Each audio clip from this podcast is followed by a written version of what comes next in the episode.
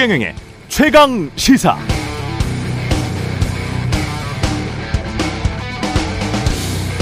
네, 투자 의욕을 살리도록 정부가 노력해야 한다고 말합니다. 기업하는 사람들이 의욕을 잃지 않게 정부가 뒷받침해야 한다는 말도 있죠. 윤석열 대통령도 비슷한 말을 했고 언론도 수십 년간 같은 말을 해왔습니다. 중대재해법 처벌 때문에 투자 의욕이 살아나지 않는다 이런 걱정도 했고요. 규제가 너무 많아서 기업하기 힘들다고 하고 노동법 때문에 노동시장이 경직돼서 기업들이 다 빠져나간다고 했습니다. 그래서 기업은 수십조 원의 R&D 보조금도 줬고요. 원자재가 오르면 기본 건축비도 해마다 올려줬습니다. 대기업 부도 날 것 같으면 구제 금융도 해줬습니다. 대기업에게 그렇게 해주는 것도 좋습니다. 그런데 왜 노동자들에게는 그렇게 해주면 안 될까요? 기업도 기업가 정신 고치시키고 노동도 노동 의욕 고치시켜야 자본주의가 발전하는 것 아닐까요? 노동자가 임금과 노동 조건에 욕심 부리는 것은 죄악이고 기업가나 투자자가 높은 수익 욕심 내는 것만 자본주의의 미덕인가요? 둘 다 미덕 아닙니까? 노동자가 양보해서 기업들이 살아나면 그때는 정말 양질의 일자리가 많이 나눠질까요? 이렇게 우리는 함께 잘 먹고 잘 살 수 있습니까? 머릿속에 질문이 많았던 한 주였습니다.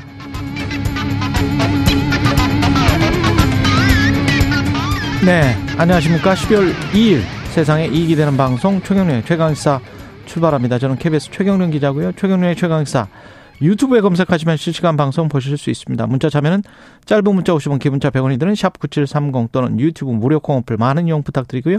오늘 최강시사 정부의 업무 개시 명령에 고 노무현 대통령이 자주 언급되는데요. 당시 민정비서관이었던 민주당 박범계 의원과 이야기 나눠보고요.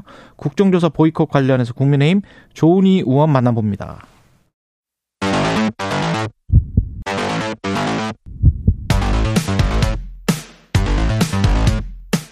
오늘 아침 가장 뜨거운 뉴스 뉴스 unboxing 자 뉴스 unboxing 시작하겠습니다. 오늘은 확장판 준비됐습니다. 54분까지 자세히 뉴스에 관해서 들으실 수 있습니다. 민동기 기자 김민아 평론가 나와 있습니다. 안녕하십니까? 안녕하십니까? 예. 시멘트에 이어서 정유업계 관련된 화물차도 업무 개시를 할 것 같은 분위기입니다. 대통령실이 정유업계 업무 개시 명령을 위한 임시 국무회의 소집 가능성을 좀 열어두고 있습니다. 대통령실 핵심 관계자가 어제 일부 기자들에게 한 얘기를 보면은요. 시멘트 분야에 이어서 다시 업무 개시 명령이 발동되지 않도록 화물연대 측에 조속한 업무 복귀를 요청했다. 이런 입장을 내놓았고요. 산업통상자원부도 정유업계 업무 개시 명령 실무 준비 회의를 열었습니다. 아, 원희룡 국토교통부 장관도 현재 산업 현재 산업 특성을 봤을 때 정유 분야가 명령 발동이 시급하다 이렇게 얘기를 했는데요. 더 이상 늦출 수 없다고 판단이 되면 명령 발동을 위한 국무회의를 언제든 소집할 수 있다 이렇게 얘기를 했습니다. 그러니까 전반적으로 이 화물연대 파업에 대해서 좀 상당히 좀 압박하는 그런 모양새인데 어, 일단 지금 제조업체 사업장 곳곳에 피해가 지금 확산이 되고 있거든요. 어, 근데 일단 정부에 대한 좀 태도에 대한 비판은 계속 제기가 되고 있습니다. 왜냐하면 이 문제를 어찌됐든 정부가 해결해야 될 그 위치에 있는 거고요. 예. 그러면은 뭐 중재 협상을 통해서 이걸 좀 설득을 좀 해야 되는 그런 처지에 있는데 아, 지나치게 지금 대화는 외면한 채 강경한 태도만 일관을 하고 있기 때문에 사태를 더 꼬이게 만들고 있다 이런 지적이 나오고 있습니다. 그러니까 지금 대화나 교섭은 이 전제되어 있는 것 자체가 없는 것 같고요. 지금 이제 업무 개시 명령을 뭐 여러 가지 뭐 법적 논란이나 이런 것들이 있습니다만은 그럼에도 불구하고 이 정유 분야 그리고 아마 여기에 대해서 업무 개시 명령 했는데도 상황이 종결되지 않으면 아마 철근 뭐 이런 쪽으로 철강 그렇죠. 이쪽으로 아마 갈 건데 이렇게 업무 개시 명령을 하면서 어, 이, 지금 운송거부, 그러니까 화물연대 파업을 접어, 접어야 된다. 이렇게 화물연대 지도부 얘기를 하는 거는 그것이 수용될 가능성이 제로라는 거를 정부도 알겠죠. 그렇기 때문에 화물연대 지도부가 뭐 업무 개시 명령이 너무 부담이 돼서 우리는 이쯤 하겠습니다. 이렇게 얘기하는 경우의 수는 없고 어떤 경우의 수가 이제 남은 것이냐면은 정부가 이렇게 강경 대응하고 이렇게 찍어 누를 때 노조가 버티는 경우 없습니다. 음. 무너지기 마련입니다. 예. 네. 주말 지나면 아마 어, 일단 주말에는 좀 이 일을 이제 쉬는 경우가 많으니까 소강 상태이겠지만 예. 주말 지나면 이제 조합원들도 그렇고 그다음에 비조합원 중심으로 이 업무 개시 명령에 이제 응해야 된다. 응하 응하겠다. 이런 분열. 흐름이 더 많아질 것이다. 분열 내분이 일어날 것이다. 그렇죠. 음. 이제 예. 대통령실은 그렇게 보는 거고 음. 그렇게 될 경우에는 화물연대 지도부가 아무리 뭐 우리는 파업을 한다, 뭐 우리는 뭐 죽기 살기로 뭉쳤다 이렇게 얘기를 해도 파업을 지속할 수 있는 동력은 없어질 것이다. 이제 이렇게 보는 거죠. 그러면 그 다음에는 뭘 하느냐? 업무 개시 명령 내렸는데도 복귀 안 하는 그런 소수의 강경파 조합원 내지는 지도부가 있는 거 아닙니까? 그렇겠죠. 이 사람들에 대해서는 이제 법적 법적 거죠. 조치를 하고 검거하는 거죠. 잡아가는 겁니다. 그래서 음. 뭐 법적인 조치를 취하고 이렇게 마무리하는 거기 때문에 아마 다음 주 중에는 다음 주 초에는 정리된다. 아마 대통령실이나 정부는 이렇게 보고 있는 걸 거예요. 그리고 제가 봐도 그럴 가능성이 상당히 높아 보이는데 문제는 그렇게 해서 이번 파업의 어떤 이런 상황은 어좀 그렇게 일방적으로 끝낼 수 있을지 모르겠는데 그런데 이 파업이 모두 전부가 아니지 않습니까? 윤석열 정권 5년의 노동 정책의 전부가 이 파업에 달린 게 아니지 않습니까? 그런 거를 고려해 보면 여기서 노정 간의 대화나 이런 것들이 극적으로 될 수 있는 환경을 만들어 놓고 이게 우리가 이 사물연대 파업 때 이렇게도 했다. 앞으로도 노동계하고 대화하고 협상할 것인데 하지만 과도하게 뭐 어떤 정치 투쟁이나 이런 걸 하는 것은 우린 받아들일 수 없다. 이런 얘기를 해 가면서 어떤 이 협상의 어떤 구조를 만들어야 이 정부의 노동 정책도 어 가능하게 되는 거거든요. 음. 그런데 이렇게 지금 뭐 어제 정진석 비대위원장 같은 경우에는 체제 전복을 뭐 이 좌파 연합이 뭐 유도하고 있다 대선 불복이다 막 이렇게 얘기를 하는데 이렇게 해버리면 향후 5년간 그러면 민주노총에 대해서는 이런 식으로 해야 되는데 그렇게 해서 성공적인 노동 정책이 가능할 것이냐 상당히 의문입니다. 그러니까 진압은 성공할지라도 장기적으로 볼 때 노동계와 이렇게 그 척을 져서 네. 나중에 정말 타협을 해야 될 때 타협을 또 못하게 되면 어떻게 할 것이냐 그런 걱정도 든다 그런 말씀이시죠? 네. 그렇습니다. 이게 노동 정책이라는 게 지금 노동시장 이중 구조를 해소하는 것이 이 정부의 목표 중에 하나라고 계속 이제 강조를 음. 하는데 그 이중 구조 해소라는 게 당연히 이제 노동계와 대화하고 그다음에 합의하는 구조가 어, 전제되지 않으면 불가능한 것이지 않습니까? 예. 노동계 내부의 어떤 구조에서 일정 부분 양보해야 되는 것들이 분명히 있는데 그런데 이렇게 밀어붙이는 모습을 초장부터 이렇게 보여서 그게 불가능하게 되면 불가능하게 되면 안 되는 것이기 때문에 최소한의 어떤 어 좀 이 협상과 대화와 교섭의 문을 열어놓는 이런 방식의 운영을 해야 된다 그 말씀을 뭐 계속 드리고 있습니다. 음. 사실 이 상징적인 장면이요. 예. 지금 고용노동부 장관이 한국노총 출신입니다. 그렇죠. 이정식 장관인데 예.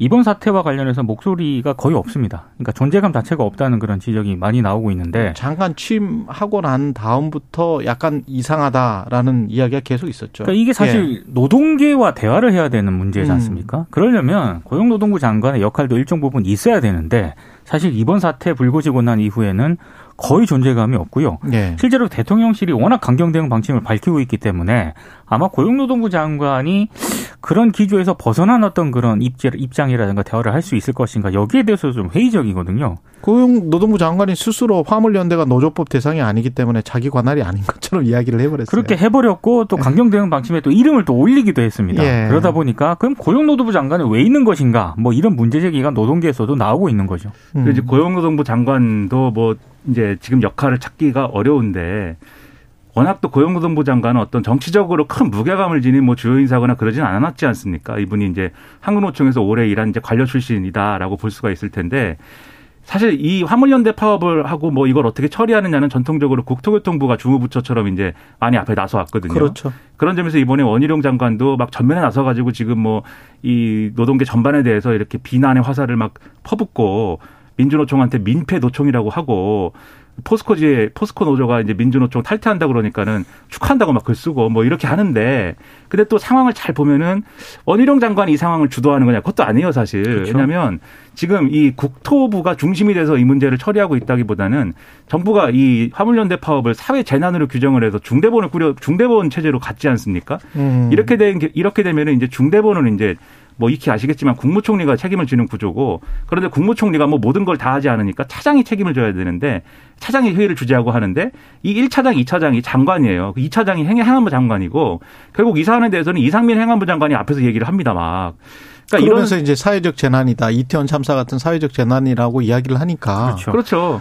조금 좀 어이가 없는 거죠. 그러니까 이태원 참사 같은 경우는 제대로 대비를 못했으면서 이 파업과 관련해서 또 사실은 제가 지난번에 오프닝에서도 말씀드렸습니다만은 백악관이 직접 가입 저 개입을 해서 몇 개월 동안 잠정 합의안을 만들어냈거든요. 네. 미국의 철도 노조와. 근데 그 잠정 합의안에 관해서도 유급 병가를 며칠 더 확대를 해야 된다고 그것 때문에 지금 12월 9일에 파업을 하겠다는 거예요.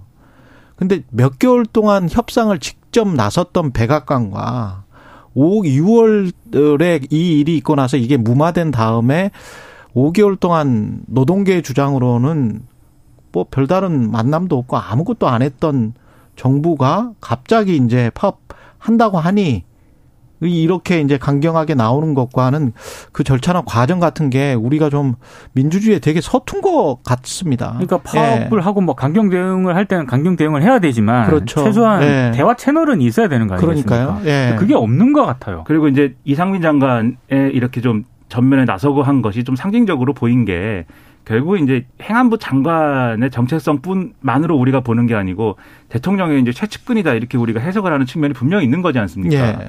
그러니까 이 문제와 관련돼서는 대통령실이 확실하게 이제 쥐고 가는 것이고 대통령실의 생각은 화물연대하고의 대결 구도 더 크게 말하면 민주노총과의 대결 구도에서 절대로 밀리지 않고 오히려 이번에 뜨거운 맛을 한번 보여주겠다.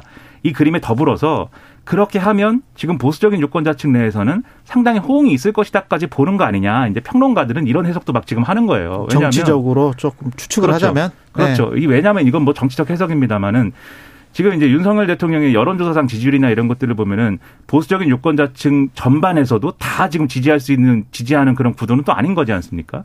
근데 이 노조를 향해서 특히 민주노총을 향해서 이렇게 강한 모습을 보여주는 거에 대해서는 보수적 유권자층 전반적으로 좀 이 호응이 좋은 측면들이 과거에도 그렇고 계속 있어 왔거든요. 그런 분야죠. 그렇습니다. 네. 스펙트럼을 뭐 사람으로 말씀드리면 유승민부터 황교안까지 음. 이 문제에 대해서는 다 긍정적일 수 있는 그런 부분들이 있어요. 그러다 보니까 대통령실이 더더욱 여기에 대해서 강대강 대치를 무리하게라도 만드는 방식의 어떤 그런 국정 운영이 되는 하나의 요인이 있지 않는가라는 분석도 가능한 건데 저는 이게 노동 정책이나 국정 운영과 관련돼서 그러한 해석이 막 끼어들고 하기 시작하면은 오히려 이제 권위가 정부의 권위나 정부 정책의 어떤 합리성이나 한목적성 이런 것들이 의심받기 때문에 이런 해석은 나올 필요가 없는 조건으로 합리적으로 누가 봐도 아 정부가 최선을 다했구나라는 그러한 이 느낌이 들 수 있도록 대화와 교섭의 여지를 좀 남겨놨으면 한다는 바람입니다.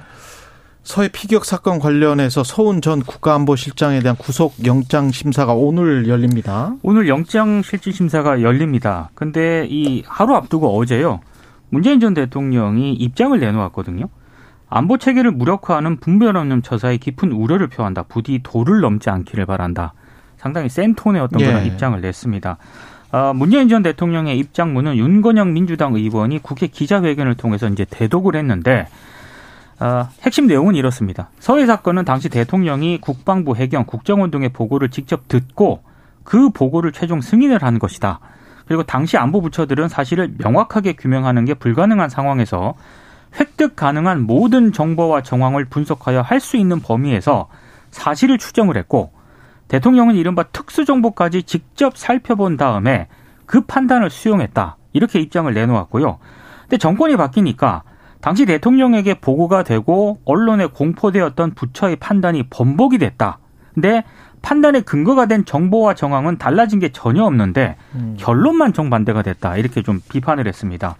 그러면서 문재인 전 대통령이 이처럼 안보 사안을 정쟁의 대상으로 삼고 오랜 세월 국가 안보에 헌신해온 공직자들의 자부심을 짓밟으면서 안보 체계를 무력화하는 분별 없는 처사에 깊은 우려를 표한다라고 입장을 이제 내놓았는데요. 아무래도 이제 어제 기자들도 그왜 지금 입장문을 냈느냐 이렇게 윤건영 의원에게 물었는데 국정감사와 지난한 과정을 통해 어, 윤석열 검찰의 무리한 정치보복 수사에 대해서 많은 사실이 드러났음에도 불구하고 계속 전임 정부에 대한 정치보복성 수사를 자행한 데 대한 생각이라고 보인다 이렇게 답을 했는데 음. 아무래도 서훈 전 실장에 대한 어떤 그런 영장 실질 심사를 앞두고 좀 강하게 의견을 피력할 그런 좀 판단을 한 게 아닌가 싶습니다. 그러니까 이게 지금 검찰 수사의 과정 그리고 지금 언론에 보도되는 내용 이런 것들을 보면 검찰 수사의 큰 그림은 결국 이제 서훈 당시 안보실장이 이 상황을 주도했고 최종적으로 결정한 것이다라고 지금 보는 거예요. 그래서 이 사건의 최종점은 서훈 국가안보실장이다라는 거고 문재인 전 대통령에 대해서는 따로 수사하거나 할 계획이 지금 없다라고 언론 보도가 되고 있거든요. 그러니까는 서훈 전 실장이 구속이 되면 아마 그 선에서 아마 뭐 어, 기소되고 뭐 하는 상황으로 이제 가겠죠. 근데 이 문제에 대해서 전직 대통령 문재인 대통령 전 대통령 입장에서는 그 당시에 청와대 어쨌든 모든 결정을 어 그 결정권을 가지고 결정을 한 것은 본인이기 때문에 그냥 뭐 이렇게 지금 그 당시 핵심 참모가 이렇게 구속되고 여러 가지로 이제 고초를 겪게 그렇죠. 생겼는데 아마 가만히 있을 수는 없겠다라고 생각을 했던 것 같아요. 그래서 이제 이렇게 입장도 내고 했을 것인데, 근데 저는 뭐 인간적으로 생각을 할 때는 당연히 이제 뭐 이렇게 할 수 있다고 봅니다. 근데 정치적으로 그리고 여러 가지 사회 조건이나 이런 것들을 고려했을 때 이 사건에 굉장히 정치적으로 이제 여러 가지 논란과 이런 것들이 휩싸여 있는 상황인데 전직 대통령이 지금 이 좀 구속영장 청구하고 이것이 이제 구속이 되느냐 마느냐 그리고 나아가서는 기소가 되느냐 마느냐 재판이 어떻게 될 것이냐 이런 쟁점들이 여러 가지가 남은 상황에서 이렇게 입장 표명하는 것이 긍정적인 영향을 미친다라고 보기는 좀 어렵다라는 생각이에요. 그래서 할 말이 아마도 많겠지만 문재인 전 대통령이 할 말이 굉장히 많겠지만 잊혀지고 싶다라고 말한 바도 있고 그리고 전직 대통령이 어쨌든 우리나라 정치 문화에서는 적극적으로 막 이렇게 정치 현안에 대해서 특히 이전 정부에서 했었던 일들에 대해서 너무 적극적으로 이제 특히 법적인 사안에 대해서 의견 표명하는 것이 엉뚱한 방향으로 불똥이 튀는 경우가 많거든요. 그러니까 이런 입장 표명에 대해서는 좀 더 신중할 필요가 있지 않나라는 저는 생각을 갖고 있습니다. 헛갈리네요. 잘 모르겠어요. 직권남용 권리행사 방해 혐의죠. 예, 지금 저 서훈 실장한테 맞습니다. 예. 청구한 구속영장이 그 전에 우리가 윤석열 대통령이 통치권이라는 그 단어를 썼거든요. 근데 제가 지금 그 생각을 하고 있었어요. 통치권의 범위와 우리가 이제 또 배임이라는 것, 이 비슷한 게 이제 그 경영에서는 배임 아니겠습니까? 그 직권 남용도 비슷한 의미죠. 근데 그게 또 거꾸로 보면 경영상의 판단 또는 이거를 국정에 에, 대입을 하면 국정 운영의 판단이에요. 그러면 이제 이걸 혐의로 잡아서 구속영장을 청구해서 하는 것. 그러면 윤석열 대통령의 지금 통직 통치권이라고 본인이 주장하는 것에 직권남용 권리행사 방해를 다음 정권도 또 하나 하게 되나? 만약에 정권이 바뀌면 이거는 좀 악순환인 것 같아요. 그렇죠. 그런 우려가 실제로 있습니다. 예. 이제 어제 이제 한겨레 신문에 실린 칼럼을 보면은 음. 과연 5년 후에 직권남용 혐의로부터 자유로울 수 있는 공직자가 얼마나 되겠느냐라는 그러니까. 취지의 그런 칼럼도 실리고 뭐 이랬는데 그러니까는 모든 통치행위에 대해서 그것을 다 어떤 직권남용이라든지 어떤 뭐 직무유기라든지 또는 뭐 이런 어떤 잣대를 들이대 가지고 이제 판단하는 것 자체가 문제가 있다라는 주장과 이런 것들에 대해서는 충분히 저는 동의해요. 그리고 그런 것들이 이 통, 대통령이 통치하는 영역을 넘어서 정부의 어떤 행위나 이런 것들을 상당 부분 제한할 수 있기 때문에 그런 게 이제 문제가 되고 특히 예를 들면은 그 직권남용이라든지 이런 것들이 정말 어떤 부당한 목적을 위해서 이루어졌다라고 하면은 그건 당연히 법으로 다뤄야 되겠지만 음. 지금 이 사안 같은 경우에는 굉장히 제한된 어떤 정보 속에서 그리고 제한된 형태의 어떤 어, 그러한 상황 속에서 어떤 판단을 내려서 거기에 대한 근거로서 뭘 해야 되는 그런 상황이었던 거 아니겠습니까? 그렇죠. 네. 그래서 이제 이좀 어, 북한군, 북한군에 의해서 억울하게 이제 돌아가신 분이 어쨌든 자진 얼북을 했다라고 발표한 것에 대한 지금 판단을 지금 하고 있는 건데 결론적으로는. 그러니까 우리 국민 한 명이 어떻게 실족을 했는지 어떻게 했는, 됐는지는 모르겠습니다만 그렇게 안타까운 일을 당한, 당한 것을 제대로 대비하지 못했다라는 책임을 지금 또는 그거를 어떤, 음, 어떤 사실로 확정을 해서 발표를 했다. 그렇죠. 그 과정에서 이런 이런 일이 있었다라고 하는 것과 그러면 158명이 지금 이렇게 됐는데 이 상황에 대해서 그럼 직권 남용이나 직무유기나 한 사람들을 법적으로 다 따지면 그럼 어떻게 되는 거죠, 이게? 복잡해지는 거죠. 예. 그래서 정말 복잡해질 것 같은데. 그래서 이제 그 예. 제한된 정보 속에서 이루어진 일에 대해서 판단한 것이 적절했느냐. 음. 요 문제에 대해서 판단할 필요가 있고 그 다음에 그 판단 이후에 일어난 일들, 그 판단 이후에 혹시라도 나중에라도 이제 이게 좀 무리가 있는 판단이었다라는 거를 포함해 가지고 뭐 부적절한 어떤 뭐 은폐나 축소 기도가 있었던 거 아니냐 검찰 수사가 이렇게 보는 거거든요 지금 근데 예, 그렇죠. 전자에 있어서 이제 부적절한 판단이었다라는 근거가 증명이 되려면 이게 예를 들면 국민의힘이나 지금 보수 정권이 주장하는 것처럼 이렇게 자진 월북이다라고 정부가 주장한 것이 음. 과연 정부가 어, 어떤 이득을 얻기 위해서 그랬느냐라는 걸 설명을 해야 됩니다. 그런데 그렇죠. 예를 들면 그것이 설명이 잘 안 되다 보니까 이 어떤 대북 굴종적인 어떤 정책을 펴다 보니까 음. 즉 북한하고 무슨 대화를 하기 위해서 이 공무원분의 자진월북이다라고 규정을 하고 이것에 대해서 미온적으로 대처한 거 아니냐 음. 이렇게 정치적으로 막 주장을 했지만 그게 잘 이해는 안 돼요 저는 왜냐하면 이분이 자진월북이면은 북한하고 대화가 되고 어, 자진월북이든 뭐든 우리 국민을 거기서 총으로 쏜 건 사실인 건데 그럼, 확인이 예. 된 것인데 자진월북이면은 그게 대화가 잘 되고 자진월북이 아니면은 뭐 대화가 안 되고 그러는 건 아니지 않습니까? 총을 쏜 순간 북한하고 이 문제에 대해서 당연히 이 문제에 대해서 무슨 타협을 할 여지는 없는 거죠. 이거는 그런 것인데 뭐 검찰 수사를 지켜봐야 되겠습니다만은 여기서부터는 제가 좀 의문을 가지고 있는데 그렇기 때문에 문재인 전 대통령이 이런 주장을 하는 것도 이런 생각을 갖는 것도 저는 이제 이해가 된다는 거예요. 예. 다만 이제 이런 것들이 입장문의 형식으로 이렇게 막 나오고 했을 때또 음. 다른 불필요한 논란이 있지 않겠느냐라는 점에서는 그게 이제 걱정이 된다는 겁니다. 예. 뉴스 unboxing 날씨 듣고 다시 돌아오겠습니다. 여러분은 지금 KBS 1라디오 최경영의 최강 시사와 함께하고 계십니다. 네, 국회를 찾은 이태원 유가족들이 이상민 장관 파면을 지금 요구를 했는데 어제 잠시 그 목소리 들어보고 이야기 진행하겠습니다. 우리 민석이가 세상 떠난 그날 저도 죽었어요. 살아 숨쉬고 걸어 다니고 반복되는 일상을 하고 있다고 살아 있는 거 아니고요.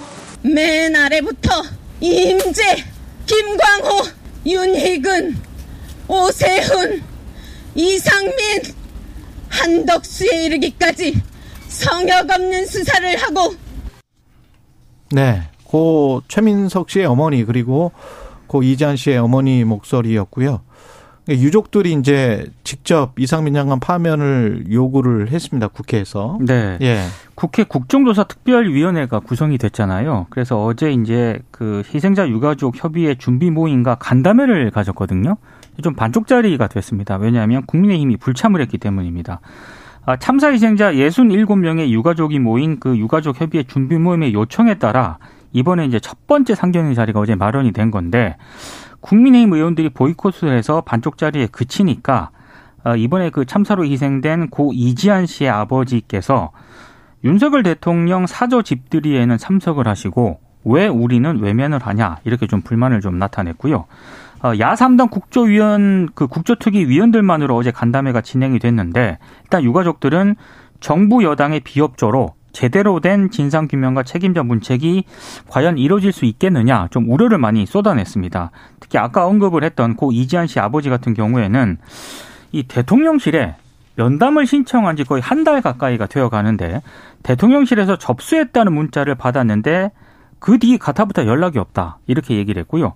왜 우리한테 이런 시전을 주는 거냐 이렇게 좀 어, 얘기를 하기도 했습니다. 그리고 윤석열 대통령을 향해서는 이상민 행안부 장관의 어깨를 토닥여 주시고 등을 어루만져 주셨는데 음.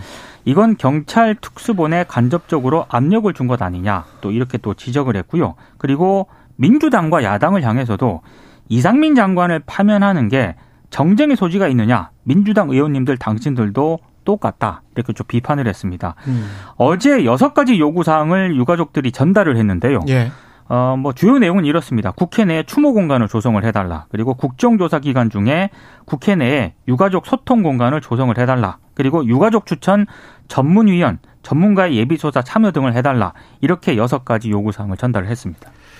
참 언제까지 이렇게 참사가 일어나면 유가족들이 이런 말씀하고 막 무릎 꿇고 이런 모습을 언제까지 우리가 우리 사회가 이렇게 합니까? 근데 저는 이제 국정조사나 이런 것들이 잘 돼야 되겠는데 특위를 구성을 어쨌든 했지 않습니까? 그것은 이제 본회의에서 의결해가지고 특위를 구성한 것이고 아무리 이제 이상민 장관 해임 건의안이나 이런 것들을 뭐 지금 민주당이 내서 거기에 대해 불만이 있다고 하더라도 여당 특위위원들이 유가족 만나고 이런 자리에는 그래도 와야죠. 와서 음. 말씀을 좀 듣고 어떤 부분에서 이제 좀, 어, 이 조치가 필요한 것인지에 대해서 얘기를 하고 이런 것이 있어야 되는데. 예.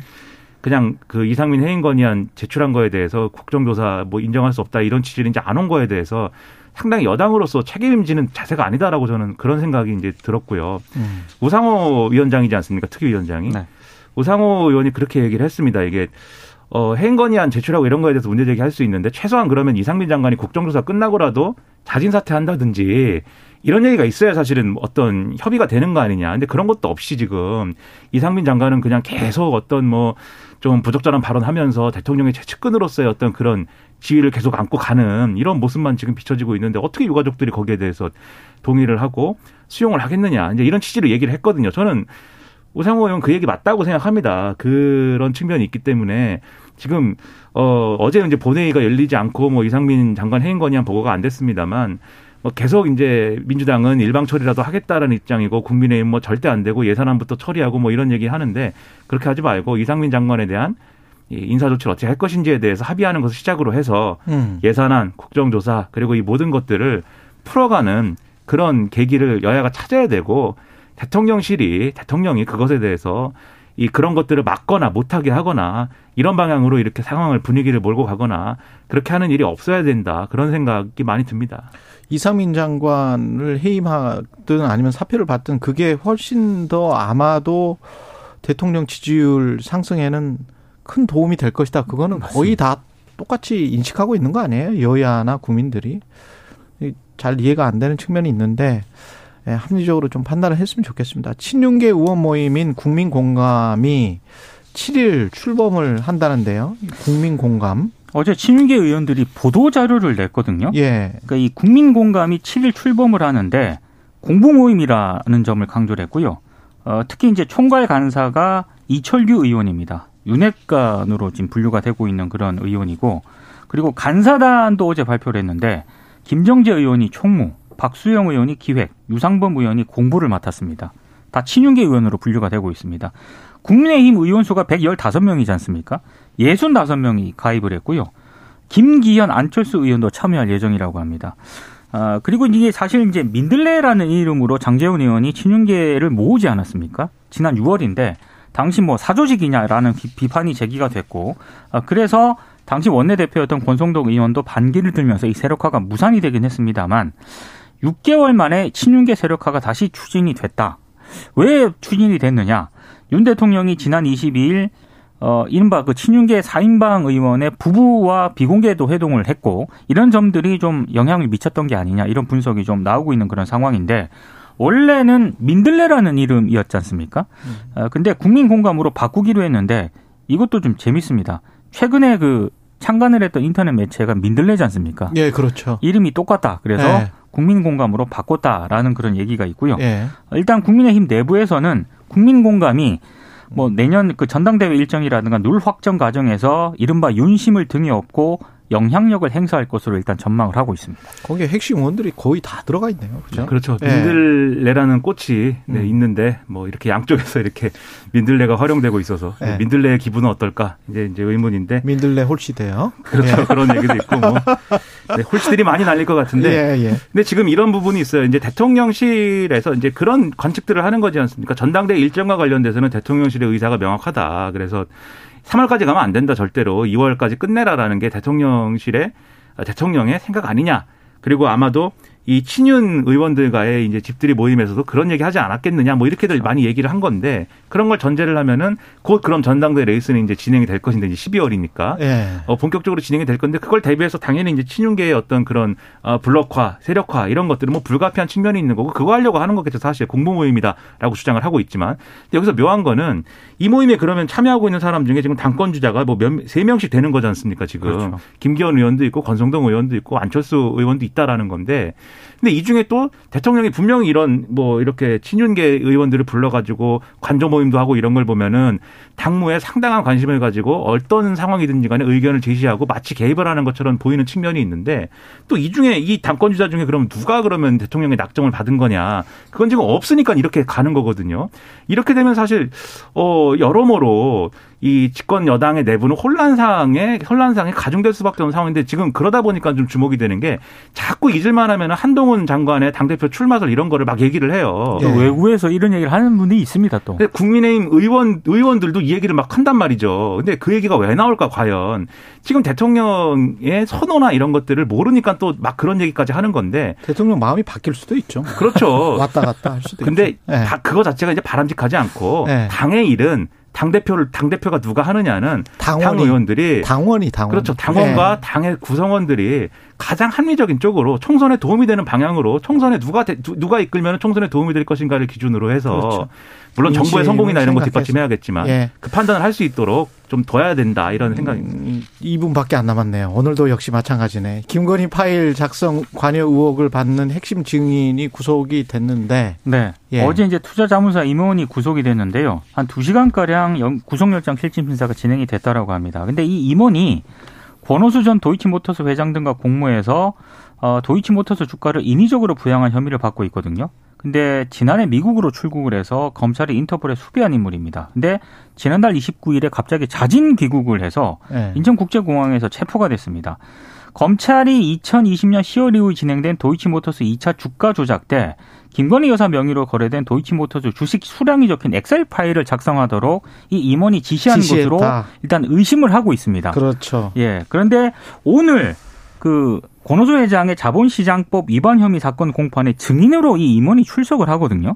어제 변호사 이야기는 뭐 자기는 모른다, 자기도 누구한테 뭐 받은 것 같다. 뭐 그러니까 이렇게 지인이 어떤 파일을 줘서 네. 그걸 출력해 달라고 하니까 자연스럽게 출력을 좀 해달라고 했던 그 정도다 이렇게 얘기를 했는데 김건희 여사한테 직접 물어보지 왜 검사들은 이렇게 일을 돌아 돌아서 합니까? 그러니까 이게 뭐 김건희 여사가 이 주가 조작에 직접적으로 관련했다라는 핵심 증거라고 볼 수는 없지만 예. 적어도 조사의 필요성을 보여주는 맥락 아니냐 왜냐하면 그렇죠. 주가 조작 네. 기간 동안에 이 세력이 김건희 여사의 증권 계좌, 주식 계좌를 활용한 것으로 보여지는 측면이 있기 때문에 계속. 활용한 활용하는 것이 이어졌다라고 볼 수 있는 네. 측면이 있기 때문에 그 점에 대해서 김건희 여사한테 물어볼 필요가 있는데 말씀하신 것처럼 검찰이 그런 부분에 대해서 너무 소극적인 것 같다. 그런 얘기가 나오고 있는 거죠. 무서운가 봐요. 예. 네. 민동기 기자 김민아 평론가였습니다. 고맙습니다. 고맙습니다.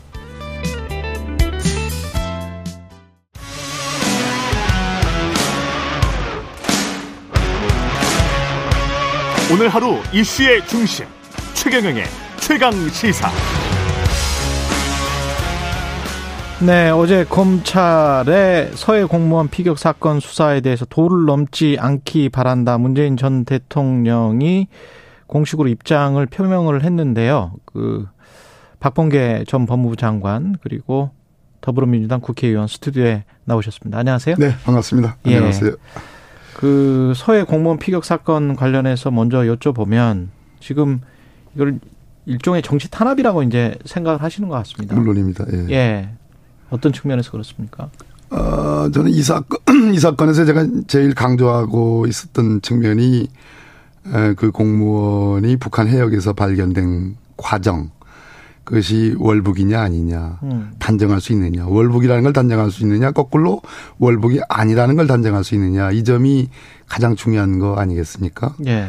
아 그런데 최종적으로 뭐, 뭐 어제 문재인 전 대통령께서도 어, 보고와 승인을 했다라는 말씀을 하셨고 이 안보 체계를 위협하는 것이고 안보 상황을 사항을 일종의 정정이 대상으로 한 것에 대한 어떤 분노 그리고 이제 서훈 전 NSC 상임위원 저 위원장 그 위원회를 에 사실상 이제 주도하는 안보실장에 대한 이제 구속영장 실질심사가 오늘 있습니다. 음. 있는데 에 그 짤막한 짧은 시간 동안에 과연 그 공무원이 예, 어떤 경위로 갔느냐라는 것에 대한 명백한 새로운 증거들. 당시 문재인 대통령께서 파악했던 어, 그 당시에 정보와 정황과 다른 새로운 정보와 정황 즉 월북 여부에 대한 명확한 정보가 없는 상태에서 어떻게 정부가 바뀌었다고 그래가지고 그것을 사법적 정책적 판단 사항을 사법적 판단 사항으로 어 말을 바꿔서 음 몰고 가느냐라는 것에 대한 심각한 문제 의식을 갖고 있는 거죠. 문재인 전 대통령은 내가 최종 승인한 것이다 이렇게 이야기를 한 거는 자신 있으면 나를 조사해라 이런 의미입니까? 어, 대통령 입장문을 이제 윤건영 의원이 발표했고 그 부분에 대한 뭐 기자들의 질문 어, 비슷한 게 있었지만 음. 그 부분은 본인이 해석할 사항이 아니다라고 했는데 저는 예. 어, 대통령님의 입장이 나올 것 같다. 그리고 이제 많은 어, 문재인 정부에서 국무위원을 지냈던 의원님들도 이제 그런 어제 그런 얘기를 하던 차에 딱 입장문이 나오셨는데요. 예. 그런 어떤 법적인 법적인 문제, 정책적 판단 사항을 어, 법적인 문제로 끌고 가는 것에 대한 어떤 분노 그리고 음. 서훈 전 안보실장이 오늘 이제 영장 실질 심사를 오늘 받습니다. 예. 어, 여러 의원들 당시 문재인 정부에 관여했던 여러 의원들이 오늘 저, 저를 포함해서 나갈 건데 그 점에 대한 아주 강력한 안타까움 그리고 분노를 음. 에, 표시한 거 아닌가 하는 생각이 듭니다. 어, 국민의힘에서는 내가 최종 승인한 것이다 이 말을 두고 자백한 거나 마찬가지다 이렇게 지금 이야기하고 있습니다. 예, 그러니까 역시 검찰 국가답죠.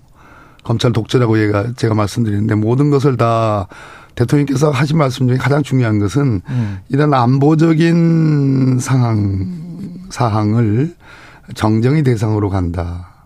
어, 또 정책적 판단 사항을 사법적 판단 대상으로 간다. 심지어 신병까지 구속영장 청구돼서 발부됐지만 서욱 전 장관, 김홍희 전 해경청장 18일 만에 적부심으로 석방됐거든요.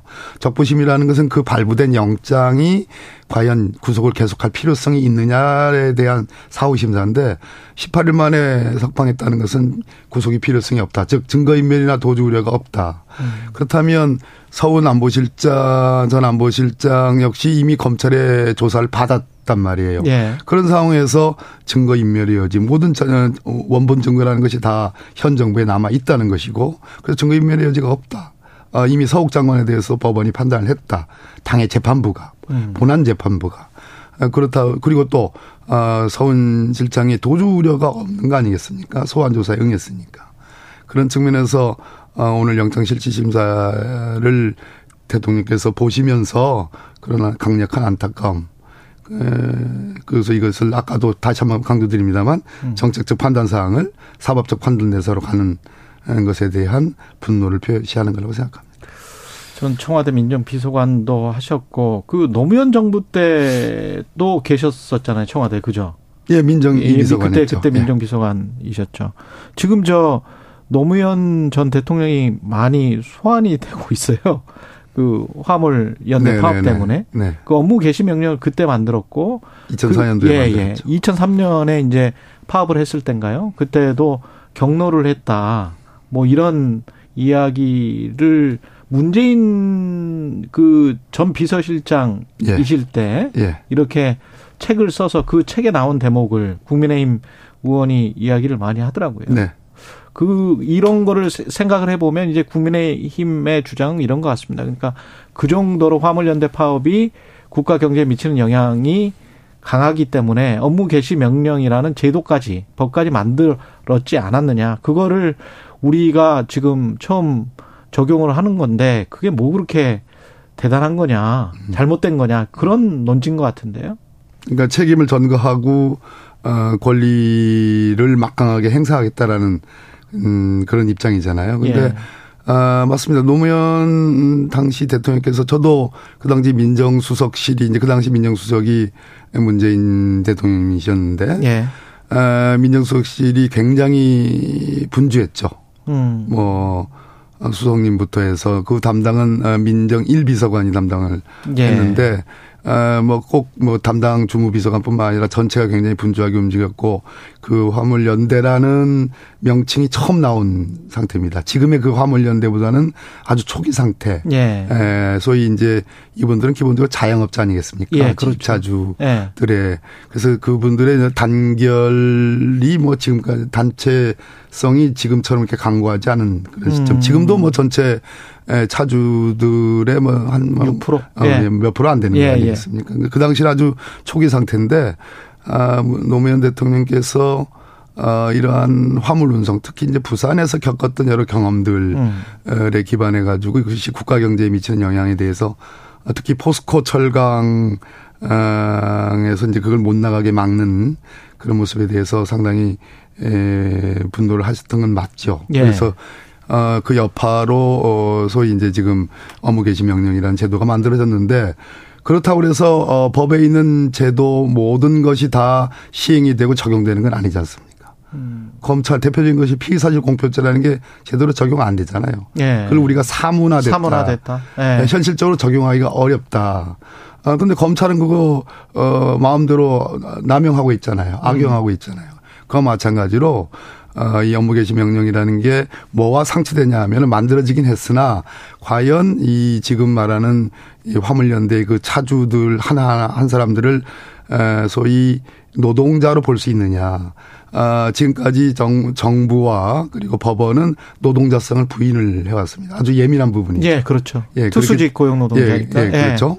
아, 특수 특수 고용직이라고 하죠. 특수 고용직. 정확하게, 예, 정확하게는. 예. 그래서 이제 계약 관계에 의해서 일종의 노무를 제공하는 음. 그런 직역 형태를 예. 말하는 건데 그렇기 때문에 ILO 협약상으로도 이 에, 적용이 되지 않죠 원래는. 아. 예, 그래서 또 하나 중요한 것은 어, 노동자가 아니고 그래서 사용자와의 관계에서 일반적으로 얘기하는 소위 노사 관계의 규율이라는 게 쉽지 않다. 아. 그러니까 반대로 그러면 화물연대 측도 제가 이렇게 쭉 기사를 보니까 바로 어 그런 어려운 점에 봉착하고 있는 것 같아요. 노동자성을 스스로 부인하기도 어렵고 그렇죠. 반대로 이 지금 안전운임제의 어떤 그 일모를 반대하면서 음. 지속성을 지금 요구하는 것이 파업의 주된 이유인데 그러면서 동시에 이제 노동자 노동자 단체성을 또 강조를 하는 그렇죠. 그래서 정부와 화물연대 양측이 범죄적인 측면에서 서로 상당한 어떤 교착 상태, 어, 모순 상태에 지금 빠져 있는 거 아닌가. 대화로 풀 수밖에 없다라고 생각을 하세요? 아니면 업무 개시 명령을 그래도 그 시점에 빨리 발효시킨 게 유효하다. 국가 경제를 위해서 어떻게 생각하십니까? 국가 경제가 중요하죠. 그러나 예. 아, 국가는 또 국민을 위해서 존재하는 겁니다. 우리 음. 헌법이 그렇게 돼 있잖아요. 예. 국민이라 하면 개개인의 국민들을 다 포함하는 개념이기 때문에 업무 개시 명령이 너무 빠른 거죠. 더 어, 왜냐하면 더 대화를 했어야 이- 됐다. 이번 파업의 주된 이유는 지난 6월 달에 합의했던 이번 정부 윤석열 정부에서 합의했던 소위 안전운임제의 일몰제를 연장하는 거. 음. 어, 그 예. 부분에 대한 정부의 에, 합의가 지켜지지 않는 것에 대한 파업이거든요. 그러니까 정부의 신뢰의 위기입니다. 정부의 신뢰의 위기를 지금 업무 개시 명령이라는 가장 강력한 2004년도에 도입됐으나 지금 18년째 16년 뭐 에, 10, 18년 됐죠. 예. 이제 지금 적용되지 않는 에, 그러한 법 조항을 너무 빨리 대화도 하기 전에 음. 에, 발동했다는 것이 문제죠. 쌍방간에 서로 한 발씩 양보를 했으면 좋겠습니다. 예. 그 빨리 해결은 됐으면 좋겠습니다. 한동훈 장관 관련해서 아이고, 그 법, 법무 장관을 하셨기 때문에 그 저 당 대표 차출설이 계속 나오고 있더라고요. 국민의힘. 제가 이제 이런 시사 프로그램에 나오면서 예. 한동훈 장관 질문을 좀 안 했으면 좋겠다. 에, 이번엔 전달이 제대로 안 된 모양인데 예. 뭐 왕창 있네요. 있는데 에, 물어보시니까 법무부 장관이지 않습니까? 근데 예. 이분이 제가 보기에는 정치를 하고 싶어 하는 것 같아요. 부인하지 않지 않습니까? 예. 그리고 그렇게 예민하게 예를 들어서 뭐, 어, 이분은 지난 5년간 이렇게 얘기하지 않습니까? 현재를 묻고 있고 미래를 묻고 있는데 지난 5년간 문재인 정부를 얘기하고 특히 저에 대한 말씀도 많이 하고 예. 그러잖아요. 또 예. 장관님께서 의- 아, 저 의원님께서 장관으로 계실 때 음. 뭐 그랬지 않느냐라는 그러한 반론을 이제 과거에 있던 얘기를 현재의 문제 의식에 대비하는 음. 그런 식으로 이제 에, 저하고 뭐 그런 어 논쟁을 하는 건 괜찮 괜찮습니다. 근데 다른 의원님들하고도 일일이 다 건건이 태도에 있어서 예. 그렇게 충돌을 하고 있거든요. 음. 지나치다 예민하다 그런 생각이 드는데 결국은 그것은 어 일종의 정치를 염두에 둔 거 아니냐라는 생각이 들게끔 하는 하는 그런 태도와 동작들이 꽤 있어요. 예. 어, 발언들이. 예. 에, 그러면 뭐 속 시원하게 정치하겠다라고 그러면 어 얘기를 하든지. 어. 그런데 중요한 것은 법무부 장관이라는 것은 일종의 나라에 만들어진 헌법과 법률, 어, 법령의 집행과 관련해서 대단히 중요한 어, 국무위원 아니겠습니까? 예. 그렇기 때문에 에, 뭐 물론 저같이 어, 국회의원을 하면서 동시에 장관을 겸임하는 음. 어, 그러한 뭐 정무직 공무원이면 틀림없으나 그래도 어, 정치적 중립성이라든지 어, 거기까지 아니더라도 소위 객관성, 음. 객관 의무라는 것은 있는 거거든요. 예. 근데 이렇게 에, 다음 총선에 출마하느냐라는 논쟁을 뛰어넘어서 음. 뛰어넘어서 당 대표 차출설, 뭐 당 대표 뭐 출마설들이 분분하는 것은 법무부 장관직에 대한 고도의 객관성, 객관 의무에 대한 오해를 불러일으키게 되고 그렇게 되면 장관직으로서 수행하는데 여러 가지 일들에 대한 잡음과 억측과 오해를 불러일으킨다. 그렇기 때문에 스스로 어 스스로 한동훈 장관께서 어, 정리를 할 필요가 있다. 윤석열 대통령이 좀 원하는 거 아닐까요? 제 가까우니까 예. 아니면 검찰 공화국 검찰 독재를 연장하기 위해서라도 예, 저는 모르죠. 그러나 정치라는 예. 것은 그렇게 만만하지 않죠. 저도 음. 어, 지금 아까 물어보셨듯이 2003년에 이제 민정이 비서관, 법무비서관 하고 네. 어, 뛰어들었다가 여러 번 떨어졌습니다. 저도 늦게 예. 등원한 셈인데 정치라는 게 만만한 건 아니에요. 뭐 예. 워낙 뭐 인지도가 높으니까 어, 쉽게 탁 잡힐 것 같지만 어. 안철수 의원께서 하신 말씀처럼 시행착오가 없었으면 좋겠다라는 말로 좀 대신하겠 싶습니다. 한 가지만 더 지금 예. 저 민주당의 이재명 당대표의 그 사법 리스크 관련해서 자꾸 분당 가능성을 이야기하시는 분들도 한두 분 계시는 것 같은데 어떻게 보십니까? 지금 상황은 한두 분 계시고요. 예, 네, 한두 분 계신다. 예, 그리고 장외에 계신데 장외에 계신다. 예, 정확하게 얘기하면은 검찰 독재에 모두가 다 신음하고 있고 예. 짓밟히고 있기 때문에 지금은 모두가 다 같은 마음이고 같은 아픔을 갖고 있고 네. 함께 단결해서 이것을 극복해야 되고 그것이 민주주의를 회복하는 길이라는 것에 모든 의원들의 정도의 차이는 있었지만 아, 공감대가 형성돼 있습니다. 알겠습니다. 여기까지 듣겠습니다. 민주당 박범계 의원이었습니다. 고맙습니다. 네, 감사합니다. 오늘 하루 이슈의 중심. 당신의 아침을 책임지는 직격 인터뷰. 여러분은 지금 KBS 1라디오 최경영의 최강 시사와 함께하고 계십니다.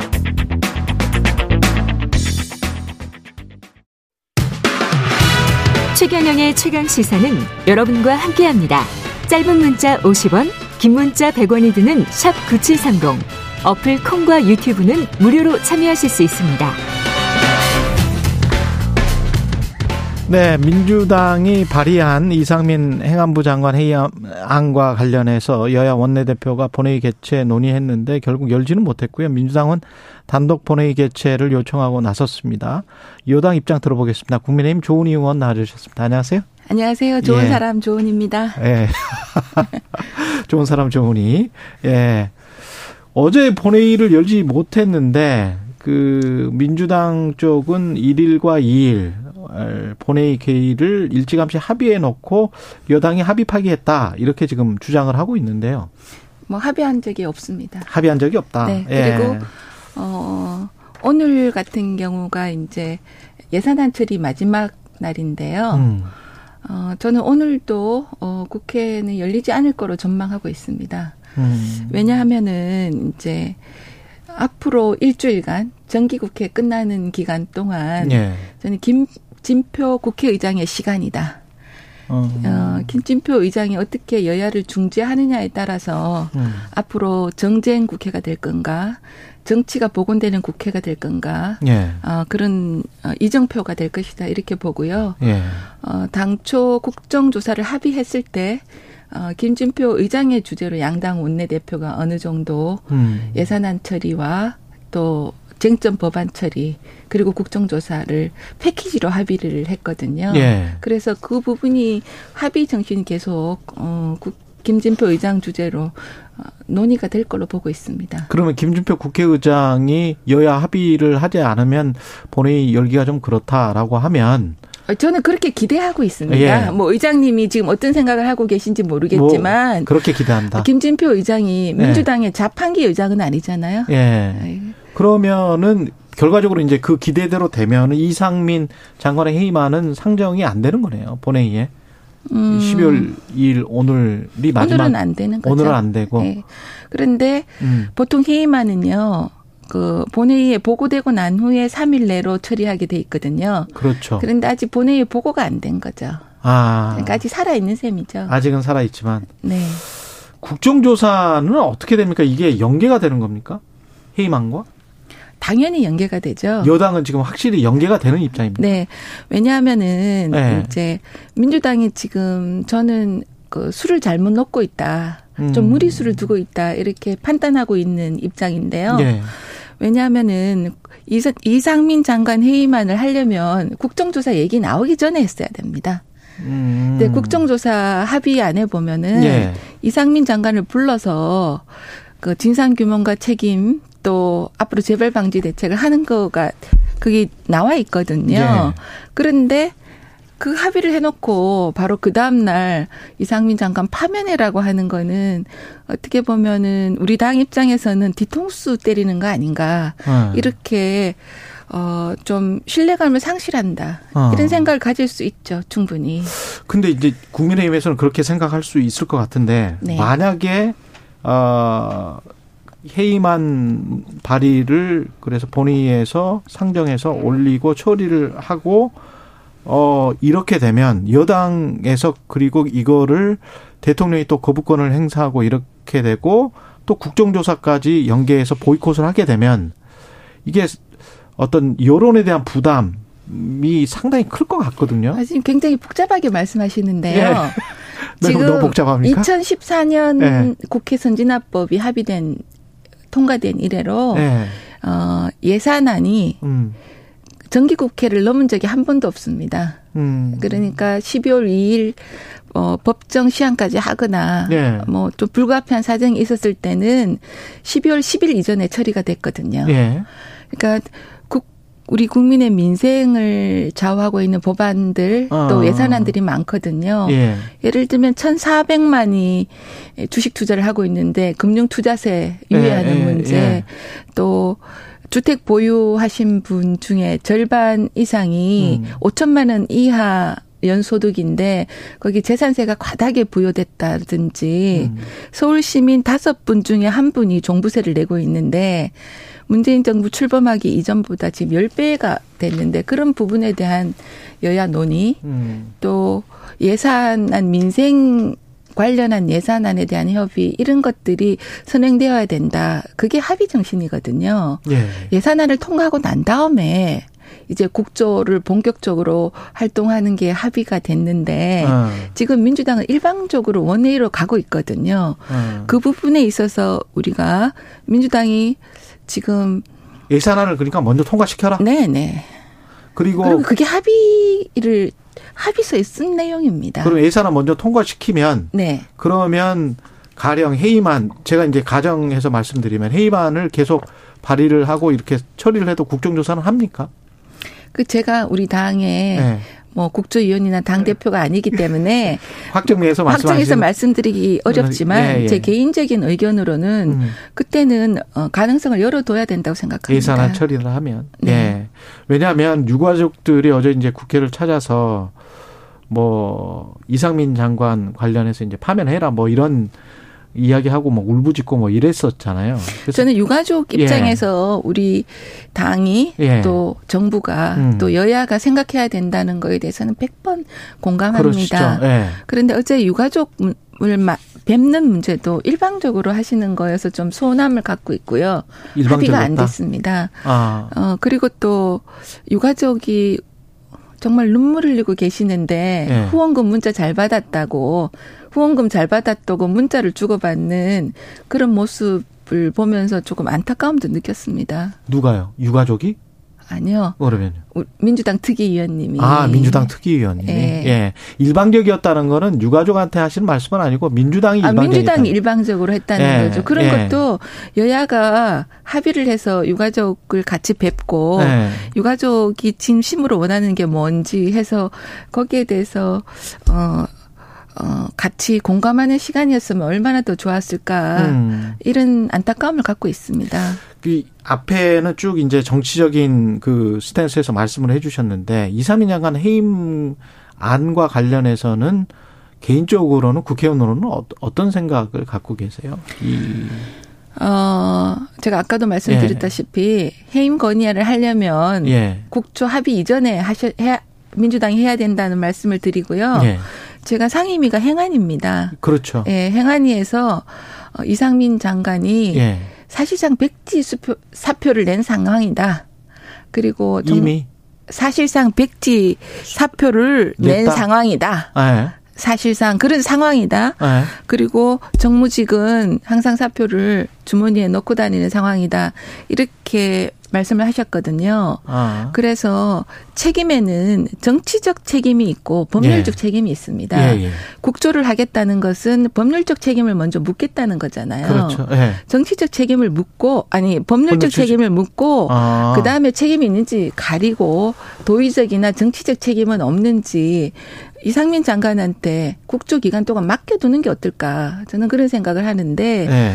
지금 법률적 책임을 묻겠다면서 국조를 시작해 합의를 하고 음. 지금 정치적 책임을 묻겠다고 먼저 나오는 것은 선우가 바뀌었다는 생각을 하고 있습니다.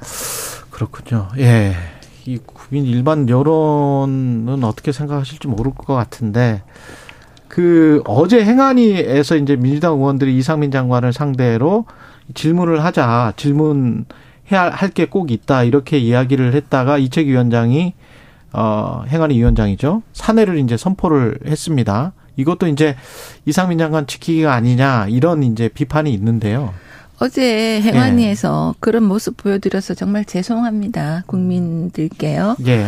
그런데 어제 이제 법안 처리 문제였거든요. 예. 법안 처리를 다 하고 어 민주당 간사께서 의사진행 발언을 하신다고 그랬는데 예.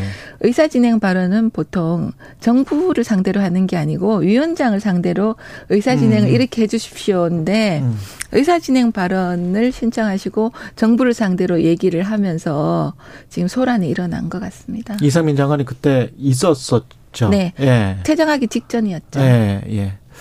그리고 이제 박기영 구청장이 저 지금 뭐 그 일선에서 가장 큰 책임을 져야 되는 구청장을 오래 하셨기 때문에 제가 어, 서초구청장 8년을 했죠. 8년 하셨죠. 네. 어떻게 보세요? 이 사안에 관해서는 그때 저는 참사. 이태원 참사를 예. 보면서 어 용산구청이나 예. 용산경찰서 조금 더 가면 112 서울청 상황실 세 곳 중 한 곳이라도 제대로 어 역할을 했다면 참사는 일어나지 않았다 생각합니다. 음. 그래서 이 용, 용산 구청장은 지금 취임한 지 4개월 되셔서 정치, 이제 행정 경험이 좀 미숙하세요. 음. 어, 그런 예. 점에서 어 본인이 책임감을 느낀다고 그래서 예. 저도 그 책임감을 무겁게 느낄 거라는 생각을 하고요.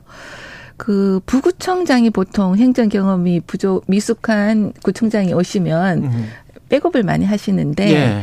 용산구청에서 30년 근무한 부구청장께서 현장에 한 번도 안 가보셨다. 그래서 그 부분도 예. 상당히 아쉽다. 사전 준비에 아쉬움이 예. 많다 생각합니다. 그리고 상임위에 지금 저 여가위에도 소속되시거든요. 행안위뿐만 네, 아니라. 상임위 세 개입니다. 여가 폐지와 관련해서 지금 시민들이 문자 보내기 운동을 하고 있다고 하는데 혹시 받으셨습니까?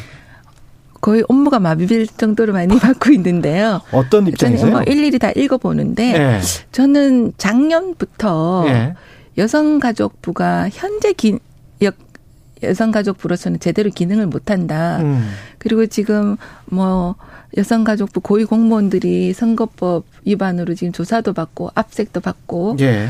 또 박원순 오고돈 두 분 사건 때 피해 호소인이라는 단어가 나오는데도 음. 정확한 입장을 표명하지 않고 뭐 그런 점이 있기는 하지만 이제 인구 문제, 예. 아동, 청소년, 노인, 그 여성 문제까지 해서 생애 전반에 걸쳐서 어 이런 문제를 여성가족부가 음. 계속 어, 그 기능이 굉장히 확장돼야 된다 이런 생각을 갖고 있고요. 아, 오히려 확장돼야 된다. 그런 점에서 지금 보건복지부에 보건 기능 있죠. 예. 보건 기능과 식약청, 질병관리청을 따로 떼서 다른 부서를 하나 만들고 아. 어, 보건복지부에 복지 기능이 있거든요. 예. 거기에 어, 노인복지 여러 가지 복지 그렇죠, 기능이 그렇죠. 있습니다. 그 기능을 합해서 이제 저는 미래가족부로 했으면 좋겠다 이런 미래가족부로. 의견을 작년부터 냈는데 그렇군요. 어 이름이야 제가 고집하지 않겠지만 뭐 성평등 가족부든 미래 뭐, 가족부든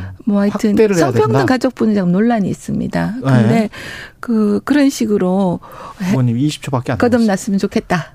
이런 생각을 갖고 있고요. 예. 이번 여야 간 3 플러스 3에서 논의할 때도 예. 그런 식으로 방향이 정해지면 어떻겠냐 하는 개인적인 의견을 갖고 있습니다. 여기까지 듣겠습니다. 예, 아쉽네요. 시간이. 예, 국민의힘 조은희 의원이었습니다. 고맙습니다. 네, 좋은 하루 되세요. 예.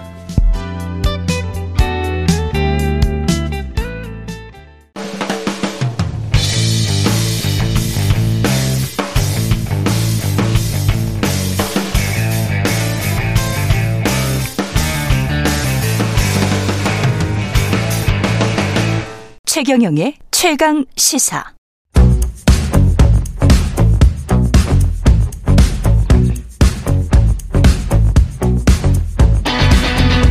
심리로 들여다보는 세상 이야기. 뉴스는 십니다. 네, 정치, 경제, 사회 등 우리 사회 다양한 이슈를 심리학적 관점에서 풀어보는 시간입니다. 최경령의 최강시사 뉴스는 십니다. 아주대학교 심리학과 김경일 교수 나오셨습니다. 안녕하세요. 안녕하세요. 예. 아, 12월 2일입니다. 어, 정말 시간 빠릅니다. 한 달도 안 남았네요. 그러게요. 예. 네. 연말 약속 뭐 많으시죠? 이 심, 연말 좀 실감 나십니까? 어, 아무래도 네. 연락 오는 분들이 오랜만에 한번 봐야죠. 그렇죠. 딱 라는, 그 이야기가 네, 네, 나오더라고요. 네. 카톡에서. 그런 얘기들이 예. 많이 나오니까 예. 연말 됐구나 네. 라는 생각 들고 또 날이 또 갑자기 추워질 때 갑자기 이제 추워지면 그때부터 이제 또 느끼죠. 그렇죠. 아니 근데 그 그것도 좀 여쭤보고 싶어요. 사실은 요 오늘 주제랑 상관없는데 남자들 있지 않습니까? 남자 친구들이 고등학교 때 친구들 같은 경우에 1년에 서너 번 만나도 왜 그렇게 서로 간의 그 친밀도가 계속 유지가 되는 겁니까? 어, 할 얘기들이 많기 때문에 그렇습니다. 할 얘기들이 많기 네, 네, 때문에 그러니까 할 얘기가 정확하게는 할 얘기가 많다라고 생각하기 때문에 긍정적 착각을 하기 때문에 아, 속으로 착각하는 거군요. 네, 네. 왜냐하면 같은 지역에서 같은 해에 또 같은 어 무언가를 했기 때문에 네. 이 얘기도 해도 될 거고 그 다음에 어 우리는 옛날에 많은 걸 같이 경험했다라고 생각을 하기 때문에 그래서 안 친한 사이인데도 아직도 친하다라고 생각하는 거예요. 네 그렇죠. 네. 그렇구나. 그래서 왜 고등학교 동창들끼리 네. 특히 고등학교 동창들끼리는 좀 얘기를 주고받다가 계속 한쪽이 존댓말을 하면 너 왜 나한테 왜 그래? 뭐 이렇게 그러- 얘기하기도 그렇죠, 하죠. 그렇죠. 그러니까 나는 너 더 친하다고 생각하는데 왜 이렇게 나한테 어, 거리를 두냐라고 네. 생각할 수 있거든요. 그러- 그렇죠. 근데 사람이 100명이면 다 100개의 개인차가 있기 때문에 음. 그래서 오랜만에 만난 고등학교 동창들끼리 더 상대방 마음에 상처 주거나 아니면 불쾌하게 만들 수도 있죠. 그런 것 같습니다. 네, 네. 예. 조심해야 될 연말에 조심해야. 됩니다. 네. 예. 오늘 주제는 사실은 가스라이팅인데 네. 국민 가수라고 할 수도 있겠습니다. 이승기 씨가 네, 네. 스스로 가스라이팅을 당한 것 같다 이렇게 이제 이야기를 했어요. 네, 네. 비디오 나온 거 유튜브를 좀 보고 보긴 했는데 네, 네. 이게 말이 됩니까? 18년간 이렇게 똑똑한 친구가 가스라이팅을 당하나요? 똑똑 가장 많이들 아, 하시는 착각이 예. 똑똑하고 많이 배우고 어 그다음에 굉장히 이성적인 사람은 가스라이팅 당하지 않을 것이다라고 하는 게 가장 큰 착각이에요. 아 그렇습니까? 제가 예. 마음을 조금 먹고 음. 어, 최 기자님께도 얼마든지 가스라이팅 할 수 있어요.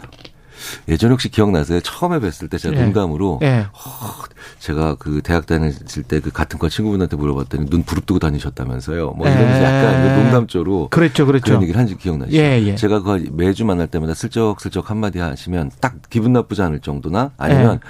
어, 어, 뭐 그런가? 라고 넘어갈 정도의 톤. 아. 그 정도의 톤으로 슬쩍슬쩍 1, 2주에 한 번씩 하잖아요. 음. 그러면 믿게 됩니다.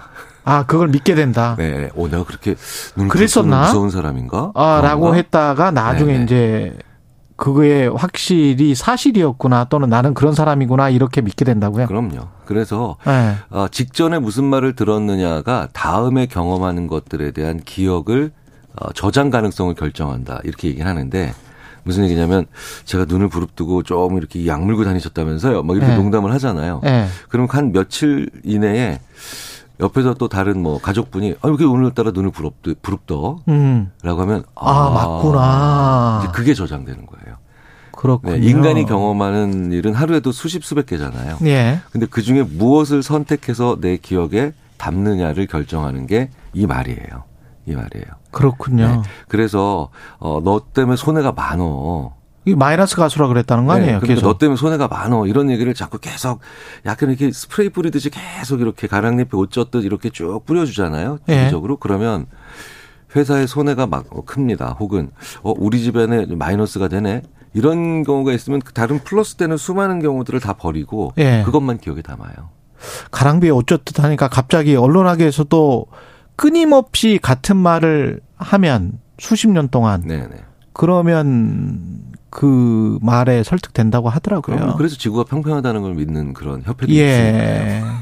그래서 어 이게 긍정적으로 그렇기 때문에 음. 어 보자면 음. 어, 가스라이팅의 범주가 아니라 그렇기 때문에 긍정적인 말을 해주는 게 얼마나 중요한가를 또 알 수 있죠. 그러네요. 네, 네. 그래서 저도 어렸을 때부터 저희 부모님이 아 참 우리 경일이는 어, 신체 비율이 좋아 말도 안 되는 얘기를 하셨는데 근데 이제 스스로 믿게 되는 거지. 그렇죠. 그래서 네. 어제 가족이 어, 정말 되게 어처구니 없어하세요. 아 이런 아. 긍정적 가스라이팅은 처음 봤다. 아. 어떻게 저 몸매 펭귄 같은 몸매에 자기가 어, 몸매가 좋다고 생각을 하지? 이성적으로는 몸매가 안 좋은 걸 저도 아는데 네. 뭐제 몸 제 신체에 관련해서 그다지 큰 불만이 없는 불만이. 긍정적 현상이 네. 벌어지죠. 이게 빈도군요, 빈도. 네, 우- 우리 뇌가 네. 우리 뇌가 아주 트라우마 같은 그런 처참한 뭐 참사나 음. 아니면 아주 극단적 슬픔을 제외하고는 예. 그런 걸 빼놓고는 대부분의 가지게 되는 믿음 체계가 크기보다는 빈도입니다. 그러네. 네, 그러니까 예. 100점짜리 얘기 한 번 듣는 것보다 100점 100 강도 100의 얘기를 한 번 듣는 것보단 강도 10의 얘기를 10번 듣는 게 훨씬 더 세요. 훨씬 더 세죠. 계속 남습니까? 네, 계속 남죠. 그걸 믿게 됩니까? 그러니까 우리 우리 뇌가 우리 뇌가 크기보다 빈도가 높은 것들을 주로 기억하거든요. 그리고 직전에 했던 말이 훨씬 더 기억에 남니다. 그렇죠. 그리고 직전에 했던 말이 지금 경험하는 것들에 어, 어떤 걸 기억에 담을까를 많이 결정을 하기 때문에 네. 그래서 옆에서 계속 이래요. 그러니까 왜 이런 걸 모르냐면 음. 똑똑한 사람들일수록 오히려 더 모를 수가 있냐면 예. 이성적으로 논리적으로 봤을 때 지금 요 요렇게 작은 말은 사실 대단한 말이 아니거든요. 예. 그리고 게다가 심지어 이런 분들은 성품 자체가 뭐 그렇게 막 다혈질이거나 아니면 참 활발하고 긍정적으로 보이는 그런 분이 친구잖아요. 아니에요. 예. 다혈질도 아니고 쉽게 흥분하거나 아니면은 되게 부정적인 사람이 아니니까 예. 오히려 이렇게 약한 강도의 지속적인 말들을 그냥 넘어가요. 아. 자꾸 그냥 넘긴다고. 음, 그냥 그 정도겠지. 그런데 이게 언제 주로 나타나느냐? 지쳐 있을 때. 아. 사람이 이제 지치거나 이제 무기력해질 때가 반드시 있거든요. 어떤 예. 사람들. 그럴 때 그 원인을 생각해 보다가 그렇게 나한테 지속적으로 들어왔던 음. 소위 말하는 가스라이팅적인 말들이 아 그게 원인인가? 음. 그게 그것 때문에 내가 이게 지금 이렇게 힘든 건가? 뭐 내가 마이너스 가수라서 힘든 건가? 내가 지금 혹은 어 내가 어 능력이 없는 사람이라는 말을 계속 들어서 힘든 건가? 그래서 그런 말들이 옆에서 계속 들어오는 그런 말들이 있잖아요. 예. 그런 말들이 결국은 내가 지쳐 있을 때 그 무기력해졌을 때 그 원인을 찾는 과정에서 순간적으로 거기서 되게 작은 말들을 여러 번 들었는데 사실은 거대한 크기로 어, 아 그거였네요. 라고 하면서 그거였네라고 하면서 그때야 네. 깨달아요? 그죠. 그러니까 거짓 깨달음이죠. 잘못 깨달음이죠. 아. 그것 때문이었네 내가. 아, 그거는 이제 계속 네, 네, 네. 적셔지는 과정이군요. 네, 네, 네. 그러니까 한지에 물방울 떨어뜨려 가지고 한지가 쫙 번지면서 적셔지는 그런 것처럼 네, 네. 의식을 완전히 지배하게 되는 거네. 그렇죠. 게다가 예. 또 다른 중요한 착각이 뭐냐? 그 가스라이팅을 하는 사람들. 예. 그 하는 사람들이 뭐 우리가 흔히 얘기하는 사이코패스 같은 아주 혹은 소시오패스 같은 아주 예. 나쁜 사람들일 거고 그 다음에 그렇기 때문에 악마의 모습을 하고 있을 거다. 예. 라고 우리가 보통 그렇게만 생각하잖아요. 근데 데이빗 버스라고 하는 진화 심리학자가 음. 그렇지 않다. 그게 평범한 사람들이에요. 예. 평범한 사람들이거나 심지어 자기가 정상이라고 믿는 사람들도 얼마든지 자기가 가스라이팅 할 수 있다. 자기가. 네. 예. 거기에는 무엇이 있느냐, 무엇이, 그 근원에 가장 중요한 게 무엇이 있느냐, 착취하고자 하고 하는 악한 마음으로 그걸 할 수도 있겠지만, 음. 또 다른 측면에는 이 사람이 나를 떠날까 두려운 마음이 굉장히 강할 때 이 가스라이팅 하기가 쉽다라는 거예요. 아. 그래서 이 데이빗 버스는 예. 끊임없이 가장 대표적인 예로 끊임없이 자기 아내나 혹은 어, 자기의 어, 여자친구의 어, 외모를 끊임없이 비하하는 특히 아내의 외모를 끊임없이 비하하는 음. 세계의 수많은 남편들이 바로 이십니다. 아. 어, 떠날까봐. 두려워서. 예, 사실은 사실은 좋아하는데. 자기를, 자기를 버릴까봐. 아, 버릴까봐. 네, 버릴까봐. 네, 네. 아, 그냥 좋아한다고 그냥 말하지 그랬어요. 사실 더 좋은 거는 어, 어, 당신 없으면 나 안 돼라고 예. 얘기를 해줘야 되는데 예. 아 그게 아니라 그거는 싫고 음. 그거는 싫고 근데 왜 그렇게 했어요? 이게, 이게 그런 사람들일수록 어, 그런 얘기를 하는 게 어, 자존심상 허락하지 않고 그 다음에 오히려 어, 내가 무능하다라는 걸 보이거나 뭐 이런 식으로 나의 소망을 쉬, 어, 솔직하게 밝히는 것을 해본 적이 별로 없는 사람들. 근데 이런 것들은 이제 돈이 오고 가지가 않기 때문에 네네. 뭐 어떤 뭐 나중에 뭐 그냥 애정이 뭐 강해서 그렇게 느낄 수도 있겠지만 이거 같은 경우는 지금 소송 갈 것 같은 거 아니에요? 그렇죠. 예. 그러니까, 돈 문제가. 그러니까 도구가 돈이 된 거예요. 이 사람을 아. 붙잡는 수단이 도구가 됐다고 보는 게더 정확할 것 같아요. 아. 네. 왜냐하면 다른 걸로는 예. 다른 걸로는 어 그걸 할 방법이 없거든요. 왜냐하면 어 자기보다 훨씬 더 외모적이든 언변적이든 아니면 매력적이든 차원에서 훨씬 더 나은 사람이니까 음. 이 사람을 잡을 때 이 사람이 취약하거나 이 사람의 크게 관심을 가지지 않거나 음. 이 사람의 어떤 가치관에서 가장 중요한 건 아닌 것을 그 옆에 있는 것들을 계속 건드리면서 발목을 붙잡을 수준이죠. 서로가 가해자 피해자가 될 수가 있네. 아, 그럼요. 지금 어, 떤 사람이라도. 네, 네. 그죠. 그래서 나도 네. 스스로 한번 생각을 해봐야 되는 게요. 저도 농담으로 그 저는 이제 아내가 어리거든요, 저보다. 예. 아내가 어린데 어 농담으로 아유 철없는 사람 같으니라고 제가 이런 농담을 몇 번 했는데 어느 날 굉장히 진지하게 그 말을 나한테 이제 하지 말라고. 아. 네 네. 내가 의외로 그 말 때문에 굉장히 힘들다고. 힘들다. 너무 깜짝 놀라서 어 진, 진짜 미안하다고. 음. 그래서 근데 그게 저도 오랫동안 그냥 왜 그거 있잖아요. 저보다 어린 사람이니까 그냥 하는 이런 행동들이 좀 귀여울 때마다 아유 우리 철없는 부인 같으니라고 이런 얘기들을 예. 했다가 그 얘기가 그 사람을 굉장히 오랫동안 이렇게 무기력하게 만들었을 수 있는 그리고 부정적으로 어, 떤 사람을 그렇죠. 그냥 규정 지어 버리는 네, 거군요. 네, 네, 가스라이팅이라는 게. 제가 굉장히 깜짝 놀랐던 기억이 나거든요. 그 스스로도 그 동굴 안에서 못 빠져나오게 하는 거군요. 그렇죠. 그래서 애당초부터 부정적인 말을 안 하는 게 제일 좋아요. 제일 좋은 건. 네, 네. 네. 부정적인 말을 상대방한테 안 하는 게 제일 좋은 게, 어, 그런 말들을 하게 되면은 상대방이 언젠가는 어, 큰 피해를 입은 것을 드러, 드러나게 되고, 음. 그럼 나도 큰 피해를 입힌 사람이 돼버리니까. 그렇죠. 서로가 이제 더 이상 관계를 지속할 수 없는 마땅히 헤어지거나 멀어져야 아, 더 괜찮은 관계가 되는 아주 슬픈 결말이 일어나는 경우가 대부분이에요. 가스라이팅을 계속 당한다라고 느꼈을 때 이게 어떻게 해야 됩니까? 관계를 정리를 해야 됩니까? 떠나야 됩니까? 그 가스라이팅의 말들은 대부분 이런 말들이에요. 대안이 없는 무기력을 심는 말이거든요. 예. 해봐도 안 될 걸. 다른 데 가도 안 될 걸. 아. 네, 그렇죠. 그렇구나. 그러니까 무엇인가 해보고 무엇인가 다른 데를 갈 수 있게 만들어주는 사람들을 만나는 게 일단 중요해요. 그러네요. 왜냐하면 내가 그 사람과의 관계를 단절해서 끝내려고 해도 순간적으로 그 결정을 할 때 내가 망설이는 이유가 대안이 없기 때문이거든요. 그렇죠. 네. 그 사실은 그래서 상습적으로 혹은 악의적으로 가스라이팅 하는 사람들이 제일 핵, 그 중점을 두고 있는 게 자기 외에 다른 사람을 만나거나 네. 아니면 다양한 관계를 만드는 걸 절대 못하게 하거든요. 네. 네네. 그러니까 내가 그걸 해야 돼요. 먼저 그걸 해야 돼요. 가해자들이 겁쟁이네. 생각해 보니까. 굉장히 겁쟁이죠. 예, 비겁한 빌런들이라고 저희들은 보통 그러네요. 네. 예.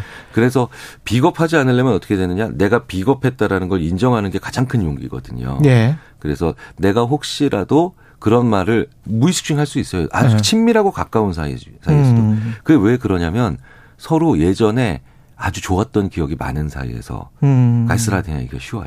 그렇군요. 네네네. 예. 그래서 나는 좀 더 다양한 사람을 만나고 그 다음에 안 해봤던 새로운 일들을 해보는 걸 시도를 먼저 하시면서 이 관계가 멀어져야 되고 음. 혹시라도 내가 그런 말을 하고 있다면 어 내가 비겁한 데가 있었구나라고 흔쾌하게 용기 내서 예, 인정하셔야 돼요. 강승구 님이 저는 상사에게 1년 동안 넌 왜 그 모양이야. 이런 이야기를 만날 때마다 들었다는데. 실제로 그 말 그대로를 쓰셨다면 예. 그 상사분과는 오랫동안 관계를 지속하시면 안 될 것 같아요. 이건 굉장히 폭력적인 그냥 무조건 네. 피해야 되네. 이런 굉장히 상사는. 폭력적인 언어고요. 예. 어, 저는 어, 그런 식의 언어를 하는 분들 앞에서 예. 어, 저는 어, 이첫 번째로 이런 얘기 많이 드립니다. 음. 절대 웃지 마시라고. 농담으로라도 웃지 마시라고. 웃지 마라. 네, 네, 차갑게 대해라. 네, 네, 네. 그것도 방법이네. 자기를 보호할 수 있는. 네, 예. 왜냐하면 그런 넌 왜 그 모양이라고 했을 때 보통 이렇게 반응하죠. 아유 왜 그러세요? 이거 이거 굉장히 안 좋은 그. 그렇지. 자기가 또 보안이고 그러니까. 네, 그래서 저는 저한테도 근데 그런 얘기를 하는 선배가 있었어요. 아, 예전에. 예, 예. 근데 제가 그냥 이렇게 쳐다봤으니까 아 이거 어떻게 되나 방송에서 보여드려야 되나 예. 음. 하고 그냥 갔어요. 예. 한마디를 하게 되면 나중에 꼬투리 잡힐 거고. 예. 그렇죠? 어, 그렇다고 내가 받은 상처에 대해서 어, 얘기하기도 좀 네, 그렇고 그런- 나중에 다시 이용당할 거고. 그래서 그렇죠. 저는 그냥 그 선배를 말 없이 3초 동안 쳐다보고 그냥 갔어요. 아. 다음부터 안 그러더라고요. 아. 해보십시오. 예. 지금까지 아주대학교 심리학과 김경일 교수였습니다. 고맙습니다. 감사합니다.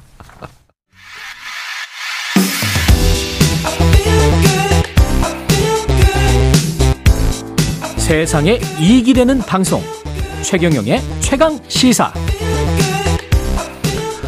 네, 화물연대 파업이 정부와 협의점을 찾지 못한 채 9일째, 9일째 접어들었습니다. 화물 노동자의 실제 노동 환경은 어떤지 철강 화물 운송 기사입니다. 심현호 기사님 연결돼 있습니다. 안녕하세요. 아, 예, 안녕하십니까. 예, 지금 포항이시죠? 예. 예, 화물 기사로 일하신 지는 얼마나 되셨어요? 어, 저는 2008년부터 시작해서 현재 한 15년 정도 되어 가고 있습니다. 아, 15년. 지입 차주를 하고 계시는 거죠? 어, 저는 여기 위스탁 차주로, 아, 그렇게 예, 하, 예, 물감을, 물량을, 일감을 배정받아서 일하고 있습니다. 일감 배정 받아서 예. 그 화물 운반은 지금 포항에서 전국으로 가시는 겁니까? 어, 저는 수도권 및 충청, 경기권을 주 코스로 일하고 있습니다. 이동 거리는 하루에 어- 어느 정도 되나요? 어, 평균 한 600, 700km 정도 운행하는 것으로 하는 것 같습니다. 700km. 그러면 시간으로 따지면 어느 정도 되죠? 어, 운전만은 한 7시간 정도 하, 하지만은 7시간, 8시간 하는데 예. 상차 우리 철강 화물 운송은 이제 상차 하차 하는 부분이 좀 오래 걸리다 보니까 예. 일하는 대기하는 시간이 한 8시간 정도 되는 시간들이 많습니다. 그 상차라는 게 철강을 화물에 올리고 하차는 내리고 뭐 이러는 거죠? 예, 한 대 상차하고 하차하고 하는 시간. 예. 그렇죠. 식사는 그러면 어떻게 하십니까? 어, 상하차가 상하차 대기가 길어질 시에는 한 끼 먹을 시간이 조금 주간에 이제 한 끼 먹는 먹으면 이제 성공한다 생각하고요. 예. 음, 상하차가 길어지면은 휴게소에서 핫바 하나 사 먹는 것도 일 비례하고요. 주, 주, 그러니까 하루에 한 끼 먹으면 성공한다라는 말씀이세요? 예, 주간에요. 예. 아, 낮에. 예. 예, 하루 그러면 15시간. 그 밤에 운전하는 경우도 많으실 것 같습니다. 그렇게 되면. 상하차 시간을 예. 생각을 해보면, 그죠? 예. 예.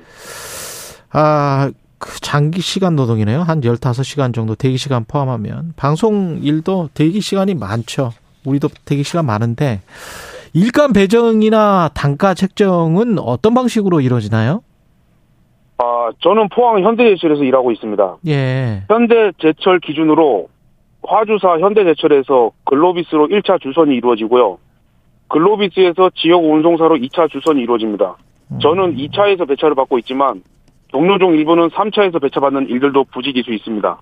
1차, 2차, 3차의 주선 수수료는 결국 운송료에서 제한 후 남은 돈이 우리 운송료이기 때문에 2차, 3차 주선 과정에서 생기는 일들이 운송료 수수, 수수료가 이제 많이 빠져나가는 착취당하는 부분이 조금 있습니다. 현대제철이 제조사고 그 밑에 이제 운송 운수 회사가 있는데 그게 현대 글로비스에서 바로 받는 게 아니고 지금 그렇죠? 예. 바로 받는 게 아니고 한 번 거쳐서 2차에서 받는다는 말씀이시잖아요. 예. 그 2차는 뭘로 하는 회사입니까?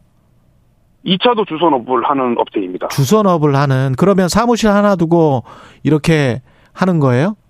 예, 배차만 하는 배차만 하는 사무실에서 직원들이 배차를 해주고 그러면 2차, 3차 또 내려간다는 거는 왜 그렇습니까? 아, 이게 오랜 관행과 관습인데요. 예.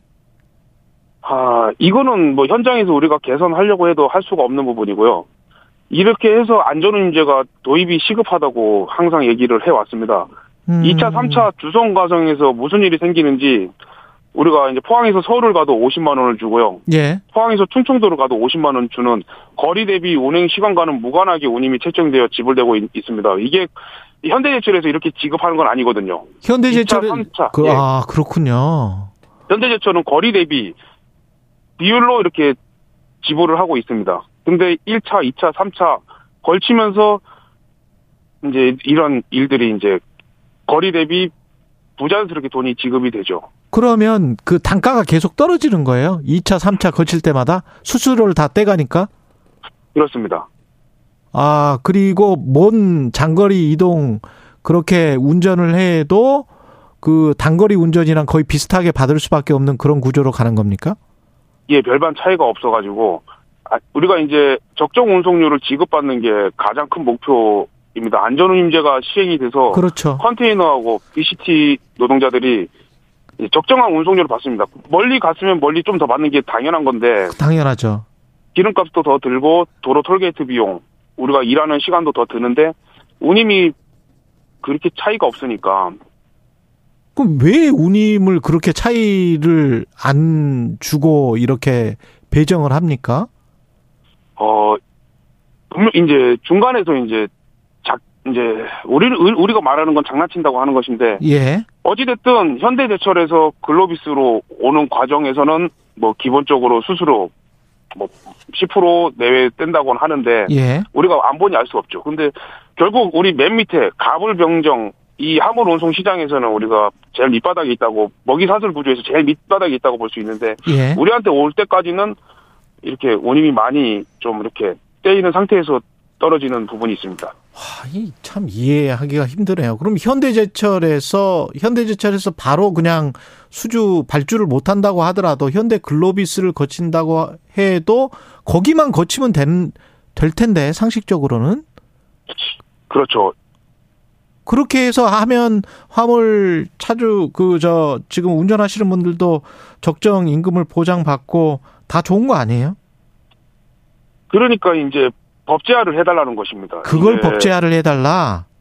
예, 이게 안전운임제가 예, 안전 운- 운임제가 어떤 것이냐인지를 좀 잘 아셔야 되는데요. 예, 어, 안전운임제는 정부에서요. 안전운임제는 정부에서 정- 전문 인력들이 운송료를 산출합니다. 예, 산출을 해서 고시를 해줍니다. 예, 이제 화물 운송 노동자가 여기서 여기까지 가면 저 50만 원 줘야 된다 이렇게 네. 고시를 해줍니다. 그 정부에서 예. 고시를 해주면 현대제철에서는 그걸 기준 삼아서 운송료를 지급할 수 있는 기준이 되지 않습니까? 그렇죠.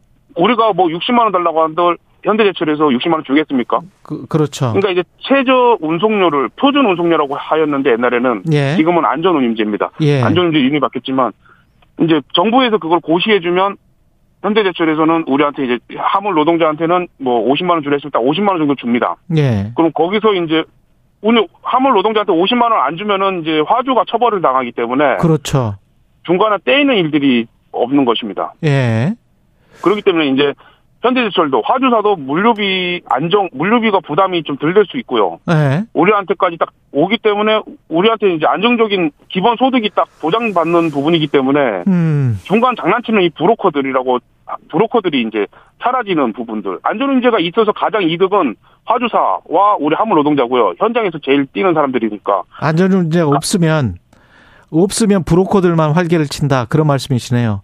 그렇죠. 안전운제가 있으면 가장 피해자는 중간 2차, 3차, 4차 운송 수수료들입니다. 왜냐하면은 예. 법에서는 주선료 다단계를 폐지 다단계를 금지하고 있어요. 지금 예. 안전운제 안에서는 금지가 돼 있지만 이걸 법제화로 안 될 경우에는 이거는 누구 그 누구도 잡아줄 수 있는 부분이 없습니다. 아, 그러네. 이게 지금 저 그렇게 해서 2차 정도 수수료를 떼고 난 다음에 어느 정도를 받으세요? 지금 뭐 고임금이다. 국토부에서는 그러잖아요. 300만 원, 400만 원 정도 버는데 그 정도면 괜찮은 거 아니냐 이렇게 주장을 하는데요. 아 우리 우리가 우리가 고임금이라고요? 예. 제가 15년 전만 해도 차값이 1억이 안 되는 차들 차들이 있었습니다. 새 차가. 예.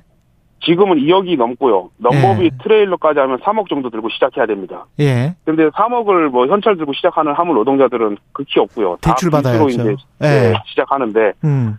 과연 3억짜리 차 사서 10년 후에 차를 판다면은 10년 후에 차값은 1억 아래로 떨어지는데요. 당연하죠.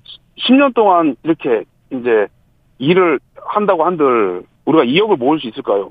그리고 사고 한 방이 끝나는 것인데 밤잠 못 자고 장거리 운전으로 가정 생활도 유지하기도 버거운 직업인데요. 예. 고임금이라 주변 10년 이상 우리 주변 10년 이상 하신 형님들을 보면은요. 예. 집 하나 없는 사람 수두룩합니다. 그리고 하여튼 그렇습니다. 음. 저는 이해할 수가 없습니다. 고임이라고 하는 것, 정부에서 고임이라고 주장하는 것에 대해서. 우리가 고임금이고 기종 노조다 하는데 어디 전국의 화물 노동자가 기종 노조라고 할 수 있겠습니까? 알겠습니다. 여기까지 듣겠습니다. 예, 철강 화물 운송 기사 심현호 씨였습니다. 고맙습니다. 예. 이종영 님은 현장에 생생한 이야기 전해 주시니 고맙습니다. 김재영 님은 사회 전반적으로 있는 하도급 구제 구조가 문제인 것 같습니다. 이런 말씀 해 주셨네요. 금요일 KBS 일라디오 최경령의 최강 시사였습니다. 고맙습니다.